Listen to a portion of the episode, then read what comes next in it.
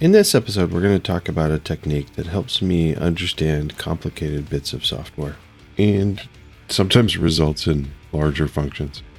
Thank you to PyCharm for sponsoring this episode. PyCharm helps me to understand and play with my code. The refactoring tools are amazing. A simple one is just to rename a method, and it just gets renamed everywhere. There's a whole bunch of other cool refactoring tools as well. If I changed a bunch of code, I can visually see the diff of my code and the git repo code, and I can even visually walk through the local history to see all of my changes. I actually love refactoring, and PyCharm helps me have fun while I'm doing it. Try PyCharm Pro for four months by going to testandcode.com slash PyCharm.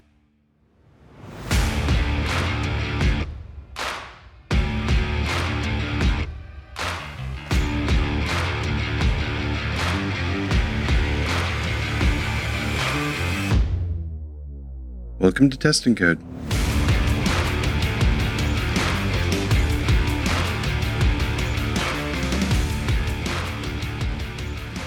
So, I want to describe a method that I use frequently to understand complicated code. And I think there's a generalizable lesson here, but I'm not really sure how to express it. So, I'll discuss what happens and we'll go from there. A recent example that I'm thinking of is from uh, refactoring some test code. But I've done this technique with uh, production source code as well in several programming languages. So I had a complicated test. By complicated, I mean that I don't know exactly what it does just by reading it. I can tell that it's similar to other code that I've seen, but it's a little different. The code may, this is just one test function, and it may have been subjected to copy paste modify at some point. Um, but maybe it was just generated like this. In any case, I don't quite know what's going on. The function calls other functions to do some of the work. So I go down and look at those functions. And if those functions kind of do a little bit more work than I'm expecting by the function name, that helps to confuse me more. So in this particular case, I had a test function that I didn't quite know what was do- going on because some of the code was hidden in helper functions and and then I'll pull this technique that I'm about to describe out of my toolbox when a couple things are true. The code isn't working completely in all the cases where I need it to be working, and it's kind of urgent that it starts working. So surgery is necessary. So this is the technique. I start with isolating the code.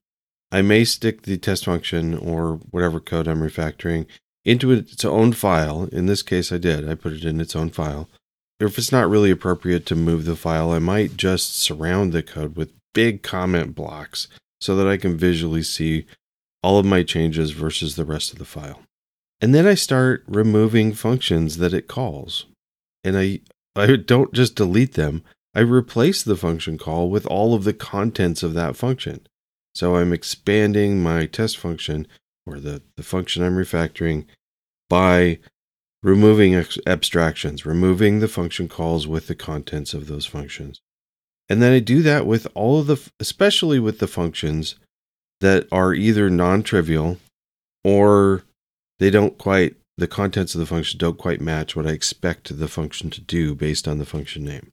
I want to point out that while I'm doing this, so in this case it was a test function, I will run the test function lots of times during this refactoring process. I want to make sure that I'm changing the structure of the code, but not the behavior. So I'll keep running the test to make sure that it doesn't it doesn't change the outcome. I'm not looking to fix anything right now. I'm looking to understand what the code does. Now, if this is source code that has tests for it, the same is true. I'll run those tests to make sure the tests are, are resulting in the same way. The same the same failures are happening, the same passes are happening. That's what I'm looking for when I'm changing the structure. And if there aren't any tests for this function that I'm refactoring, you, you know, I'll write some.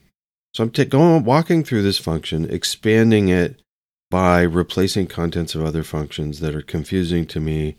I end up having a lot of code there, but I'll use visual whitespace to group the code into code blocks that logically seem like they should be going together and I'll add comments, code comments. Hopefully, I'm adding comments that are one-liners that maybe they can be used as as names for possibly new functions.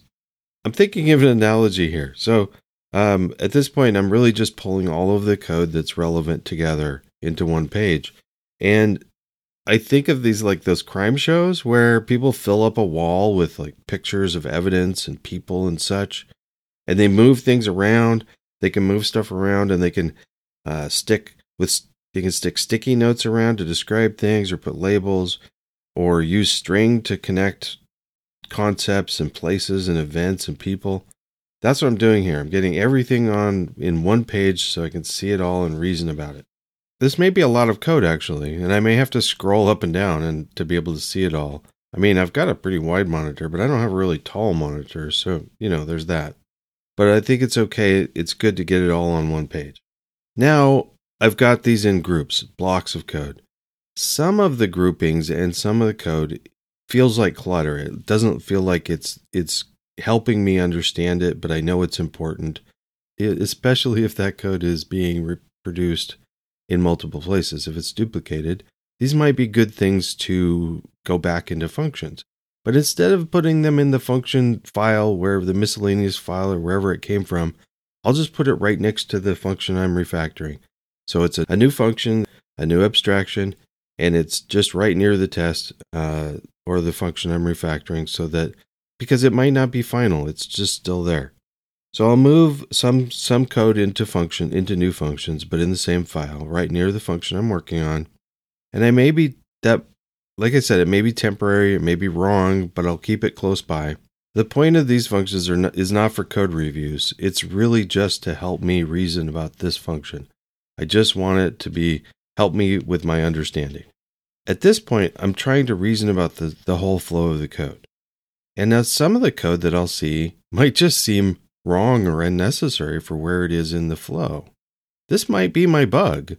So at this point, I want to run the test code to see that the behavior hasn't changed, and then try removing the, the code that I think shouldn't be there, or changing the code if something seems wrong, and then I'll retest that behavior. So at this point, I am trying to fix the behavior.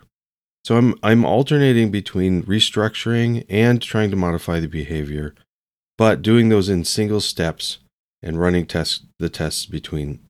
And actually, I do a lot of that. I'll remove the, remove some code that seems unnecessary or seems redundant or seems like it's in the wrong place in the flow. Rerun lots of tests and just reason about the code. I really want to. I'm trying to understand it. This process has definitely helped me understand what's going on in the code, and usually enough to find the problem. So if I've found the problem, awesome. Now what? Now I have a choice. If I fix the problem, but now I have this mess that I've created. Is it better or worse than the mess that I started with? So, which code is better, the old code or the new code? Now, don't take the new code at face value because I just was doing this process to help me understand what was going on in the code. So, I might want to, now that I know where the fix is, looking at it with this knowledge, I might be able to look at the old code and it now it makes sense to me.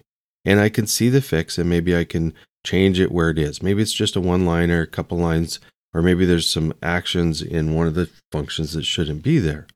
I'll try testing that and testing everything else that this might affect. This might be the right way to do it. It's all in source control, so I can compare my code with what's in what's in source control and see see where it is. And it's okay to throw away all this code that I've been doing. The point was to learn. But I might want to keep the new code.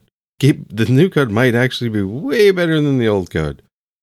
It probably still needs some cleanup because I wasn't really intending it to be final, but it might be better than what was there before. If I do go with the new code, those functions that I that I expanded, if they're not being used by anybody else, they might need to be removed. Um, they might be abstractions that are no longer necessary. And the extra helper functions that I made, maybe those need to go in someplace else so they can be reused by other code, but maybe they're just fine where they are. So there it is. There's my process for uh, really understanding a new piece of code or a complicated bit of code. And by complicated and complex, of course, I mean complicated to me as I'm reading it. Is this generalizable? I think so because I use it a lot. I just don't really know what to call it. I also want to point out that the process isn't very long. This is usually a several hour process, but I often pull out this technique when I've already spent like an entire day or maybe at least a few hours debugging a problem and I'm kind of stuck. So, to be honest, if I would have used it faster, used it earlier, it would have been the problem would have been done faster. The resulting code also might be have larger functions than we had before. But larger functions are okay if it's more readable. That's fine. That's all. Uh, please let me know if you find this technique useful or if you do something similar. It'd be interesting to talk about.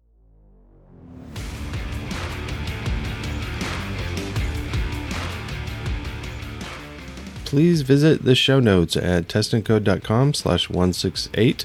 That'll include the link to the PyCharm Pro four month free trial. Please check them out. Thank you, PyCharm, for sponsoring. That's all for now. Now go out and test something.